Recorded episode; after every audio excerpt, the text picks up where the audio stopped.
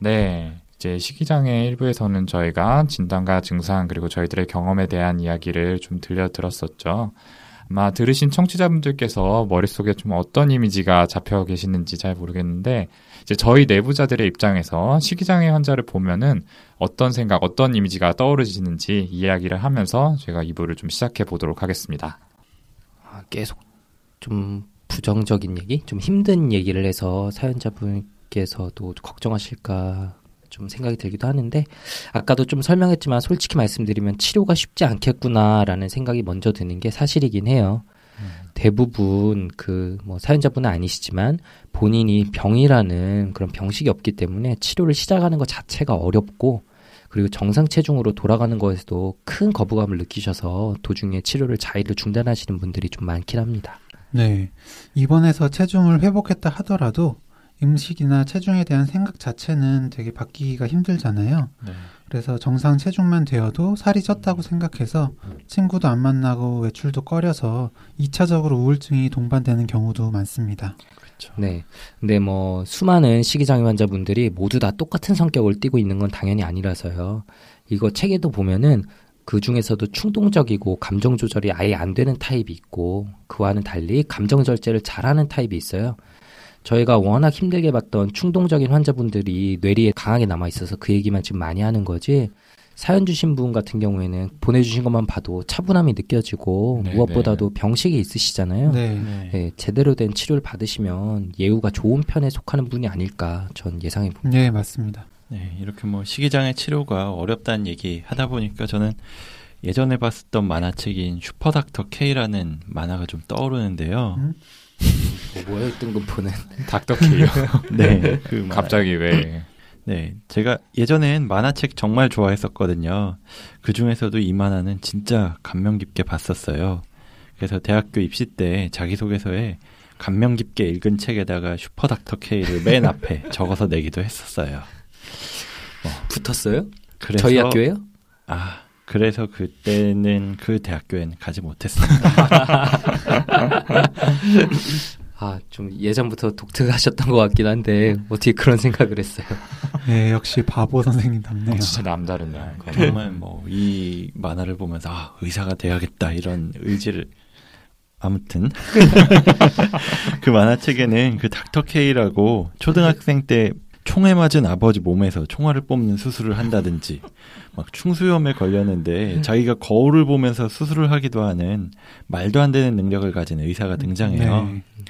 그것들 말고도 막 정말 어려운 수술을 하고 아무도 못 고친다는 병을 고쳐내는 모습을 보여주는데요. 이 이야기를 하는 이유가 뭐냐면 음. 그 중에 한 에피소드가 거식증 환자를 치료하는 에피소드가 있었어요. 음. 지금 생각해보면 좀 유치하면서도 핵심을 짚은 게 뭐냐면 살이 찌면 예쁘지 않다라고 믿고 거식증에 걸린 환자의 병실에다가 르누아르라는 화가의 그림을 걸어 놓아서 그 생각을 바꾸게 하는 장면이 나왔거든요. 음. 그 르누아르 그림을 보면 아주 날씬하진 않고 좀 통통한 편인 사람들이 나오는데 정말 아름답게 보이거든요. 음, 말은 좀 되게 그럴듯해 보이네요. 네. 네. 그런데 뭐 식이장애 환자분들이 갖고 계신 그 강렬한 생각, 살찌는 거에 대한 공포가 그 정도로 바뀌기는 쉽지 않을 것 같아요.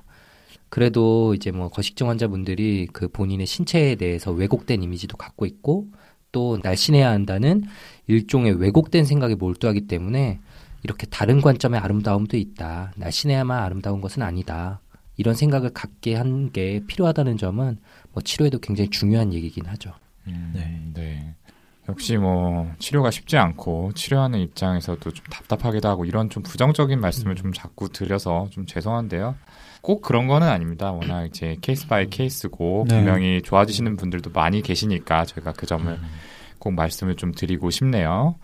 자, 그러면 이제 이런 식이장애가 왜 생겼느냐, 왜 생기게 되느냐 이거를 좀 짚어봐야겠죠. 앞에서 식이장애가 이제 또래 집단의 평가나 부모님의 평가 아니면 사회적인 분위기 이런 것 때문에 생길 수 있다라고 얘기가 잠깐 나왔는데 역시 분석적으로 조금 한번 이야기를 나눠보는 것도 필요하지 않을까 싶어요. 윤유 선생님 뭐 준비되셨죠? 네. 정신분석적 관점에서 보면 통제감으로 설명드릴 수가 있습니다. 거식증 환자들 보면 특징적으로 나의 행동이나 감정, 몸을 통제하는 느낌이 없는 걸 발견을 했어요. 그래서 청소년기의 부모로부터 독립을 해서 정체성을 확립하는 게 중요한 과제인데 이 독립이 잘 안 되니까 자기 자신에 대한 통제감이 부족하다라고 이야기를 하고요. 결국 굶고 마른 상태에서만 아, 내가 내 몸은 조절할 수 있는 거구나 라고 느끼게 되더라고요. 네. 환자 부모님들 보면 환자가 독립하기 어렵게끔 좀 엄격하거나 자녀의 행동을 컨트롤하려는 경향을 가진 분들이 많이 있었던 것 같아요. 음, 네네, 그렇죠. 이렇게 엄격한 부모님을 가지신 경우가 많은데 조금 더 어려운 이야기로 이런 어린 시절에 본인한테 내재된 가혹하고 엄격한 어머니의 모습을 공격하기 위해서 식사를 거부한다라는 이론도 있습니다. 네.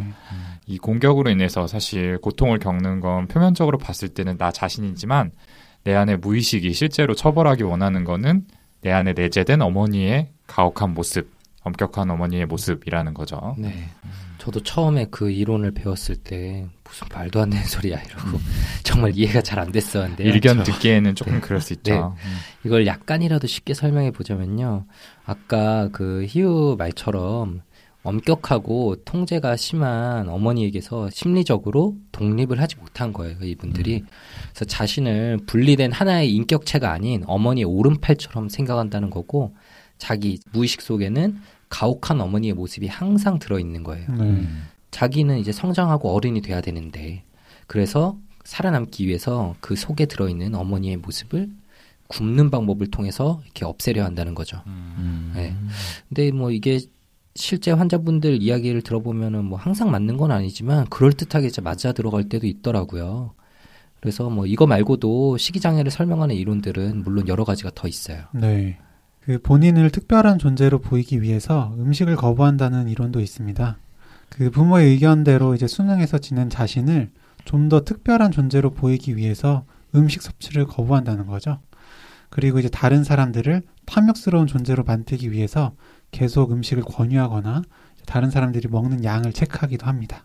음. 그리고 또 하나 얘기 드리고 싶은 흥미로운 가설로는 이렇게 그 어린이들이 자기의 이야기를 전혀 듣지 않는 그 부모님들을 흔들고 그리고 내가 이렇게 힘든데 나의 고통을 좀 알아봐 주세요. 음. 라고 이렇게 도와달라고 하는 외침이다 하는 이론도 있더라고요. 네. 네.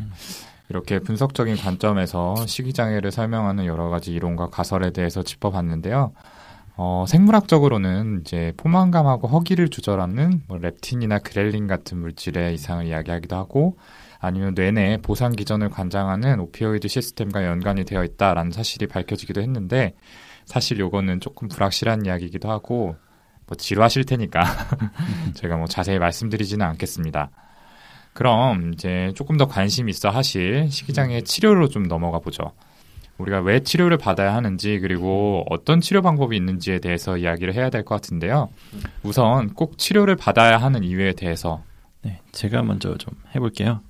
식이장애가 뭐 아까 중학생, 초등학생 이런 얘기들 했는데 성장의 critical한 이런 청소년기에 주로 발병하는 경우가 많나요. 그래서 네. 이 나이에 영양실조가 오래 가게 되면 뭐 소화기관, 생식기관 같은 신체 발달이 제대로 안 되는 것뿐만 아니라 뇌 발달이 저하가 되니까 뭐 인지 기능도 제대로 발달하지 못하고 다른 정신 질환들에도 취약해지는 거예요.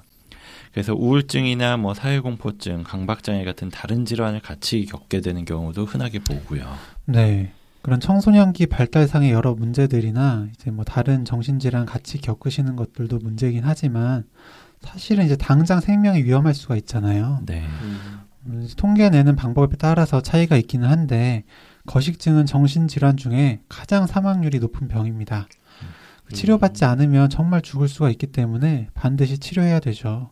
서양에서는 그 유명한 그룹의 여자 보컬이 거식증으로 죽은 후에 그 심각성에 대해서 많이들 알게 됐는데 우리나라에서는 그 정도까지는 아직 좀 상소한 것 같네요. 음, 네. 네. 그래가지고 뭐 연예인들이나 모델들이 많이 걸리고 또 이런 사람들이 TV에 나와서 많이 비춰지고 그러니까 청소년들이 영향을 받는다. 그게 문제가 된다. 이런 이야기들이 워낙 많았어요. 그래서 실제로 프랑스에서는 이런 악영향을 막기 위해서 패션 모델을 하려면 이 BMI라는 걸 기준으로 한 건강 진단서를 제출해야만 뭐 모델로 활동할 수 있는 법안이 2015년에 통과되기도 했다고 하더라고요. 오, 네. 네. 되게 그럴 듯한데요. 네. 음. 그 다른 정신과 병처럼 이게 또 병식이 낮은 게 치료하는데 큰 방해물이라고 저희가 계속 말씀드렸잖아요. 정말 정신증 수준으로 병식이 없어서 이게 본인의 문제라는 걸 전혀 받아들이지 못하고 치료 세팅 자체에서 떨어져 나가는 경우도 꽤 많습니다. 그래서 치료를 자발적으로 포기하는 경우도 많고 이런 분들은 되게 식이 증상 자체도 심해서 아까 허경 쌤 말한 것처럼 언제든 생명 자체가 위험해질 수 있기 때문에 뭐 중증 알코올 환자분들, 약물 중독 환자분들처럼 강제 입원이 필요해서 그렇게 진행되는 음. 경우도 많아요. 네. 이전에 그 수백 명의 거식증 환자들을 대상으로 한 20에서 30년간 지켜본 외국의 연구가 있었는데 그중 총 18%가 그뭐 여섯 명 중에 한 명 이상이죠. 결국 합병증이나 자살로 사망하였다고 보고된 게 있었고요. 음. 그 외에도 다른 연구들이 여러 개 있는데 가장 사망률 낮게 나온 게 5%예요. 보통 5에서 14% 정도라고 하니까 정말 가볍게 볼 질환이 아니죠. 아, 네. 그렇네요. 사망률이 꽤 높네요. 이게 이렇게 치료를 받지 않으면 위험한데 치료를 하는 것 자체도 쉽지 않다. 이렇게 좀 음. 이야기가 흘러가고 있는데 그러면 구체적인 식이장애 치료 방법에는 뭐가 있을까요? 네, 일단 보통 정상 체중보다 한 20% 이상 적으면 일단 입원해서 치료를 받으셔야 해요. 탈수나 전해질 이상 같은 문제를 교정하는 게 약물 치료나 정신 치료보다 우선이 됩니다. 생각보다 내과적 합병증이 동반된 경우가 흔해서 저희도 혈압 검사를 비롯한 여러 검사 결과를 신경 써서 확인을 하고요.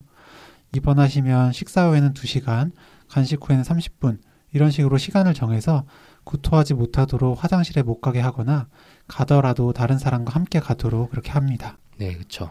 그리고 또 입원을 하고 나서 급작스럽게 안 하던 식사를 이렇게 많이 하시게 되면 위가 갑자기 늘어나기도 하고 뭐 혈액 순환에도 문제가 생길 수 있고 그래서 식사를 여러 번에 나눠서 소량씩 드려요. 식사량도 조금씩 늘려 나가고요. 그래야 이제 환자분들 심리적인 거부감도 좀 덜하시겠죠. 네, 그렇죠. 네. 그리고 이렇게 치료를 통해서 신체적으로 안정이 되고 나면 인지행동 치료를 주로 하게 돼요. 어, 식이장애에서는 인지행동 치료가 핵심인데 벌써 뭐 여러 번 이 치료에 대해서 이야기를 하긴 했었죠. 네네. 아, 네, 그죠. 이전에 그 공황장애 방송 때 저희가 간단하게 설명을 드렸던 것처럼 인지치료와 행동치료로 좀 나뉘어져서 인지치료는 어떤 이 body image나 식사 행동이 가져올 결과에 대해서 잘못된 믿음을 가지고 있는 걸 찾아내고 이걸 교정하는 데 초점을 맞추고 있고요. 행동 치료는 식이 습관을 개선하는데 실제적으로 도움이 될 계획을 제시하는 데 초점을 맞추고 음. 있습니다. 자, 예를 좀 들어보자면요. 인지 치료에 타겟이 되는 잘못된 믿음의 유형 중에 자동화 사고와 파국화라는 게 있습니다. 보통 사람들이 살이 쪘다, 너 살쪘다라는 얘기를 음. 들으면 아, 살쪘네 하고 스트레스를 받는 정도에 좀 그친다면은 식이 장애를 앓고 계신 분들은 자동적으로 아주 극단적인 결과까지 상상을 하게 돼요. 음, 음. 내가 보기 흉한 퉁보가 돼가지고 사람들로부터 따돌림 당하고 사회생활도 못하고 하는 일마다 실패하겠지. 이 정도로 좀 극단적인 생각을 하시게 되는 거죠. 네. 이런 생각의 고리를 인식을 하고 중단할 수 있게 만들어주는 게 바로 이 치료의 목표가 되겠습니다. 네. 그리고 행동치료도 예를 들어서 이야기해보면 폭식증 환자 경우에 차이는 있긴 하지만 폭식 행동을 유발하는 상황이 있습니다. 뭐 밤에 혼자 있는다든지 다른 사람하고 같이 식사하는 자리에서 뭐 나한테 음식을 더 먹길 권한다든지 하는 그런 것들이 있죠. 그래서 뭐 이런 상황에서 적절하게 대처하는 skill이라든지 아니면 폭식 행동에 대체할 대안적인 행동들을 찾도록 가이드하는 게 행동 치료입니다. 그리고 뭐 앞서 그 허규영 선생님이 이야기한 뭐 식후 한 30분, 뭐 2시간 이렇게 앉아 있는 것 이거 역시나 행동 요법의 일종이라고 볼 수 있습니다. 예, 네, 그렇죠. 그리고 인디 행동 치료 이외에 뭐 신체 감각에 집중하도록 하는 치료도 도움이 될 수 있습니다. 그 자기의 몸을 실제와는 다르게 생각하는 대로 느끼는 게 식이장애 환자의 큰 문제인데 이런 발, 다리, 종아리 등 이제 신체 하나에 이제 집중을 하면서 실제 신체에 대해 느낄 수 있도록 하는 치료법이죠. 네. 그리고 뭐 약물 치료 얘기를 당연히 꼭 해야겠죠. 음. 그 식이장애에서 뭐 뚜렷한 호전을 가져오는 게 좀 어려운 경우들도 있는데 그래도 고용량의 항우 울제 및 필요한 경우 항정신병 약물들까지 사용하면 그런 약물 치료가 도움이 되는 경우들이 꽤 있어요. 네, 그죠. 네. 맞아요. 특히 우울증이나 강박장애 같은 다른 정신과적 질환이 동반된 경우도 많고 자살 사고를 호소할 때도 있는데 그럴 경우는 더욱 필요하고요. 뭐 약물 치료한다고 바로 확 좋아지는 건 아니고 그리고 또 환자분들이 치료에 대한 저항이 큰 경우가 많아서 길게 유지하기 어렵다 보니까 이게 좀 어려운데요. 그러다 보니까 또 이렇게 사연에 나온 것처럼 말도 안 되는 좀 달콤한 멘트들로 유혹하는 곳들이 기승을 부리고 있어서 그런 거 보면 참 좀 안타깝습니다. 정말 말도 안 되는 것 같은데. 그러게요. 뭐 그런 이야기 있다면은 저희도 네. 좀 사용하고 싶은데, 네, 아무튼 안타깝습니다. 예, 지금까지 이제 식이장애에 대한 얘기를 쭉 나눠봤습니다. 이제 intro에서 저희가 말씀드렸던 것처럼 식이장애도 공황장애와 비슷하게 연예인들이 앓고 있다고 고백한 경우가 많았죠. 네. 그래서 청취자분들도 아마 막연하게들 알고 계신 부분이 많으셨을 텐데 이번 방송을 통해서 조금 정리가 되셨으면 좋겠습니다.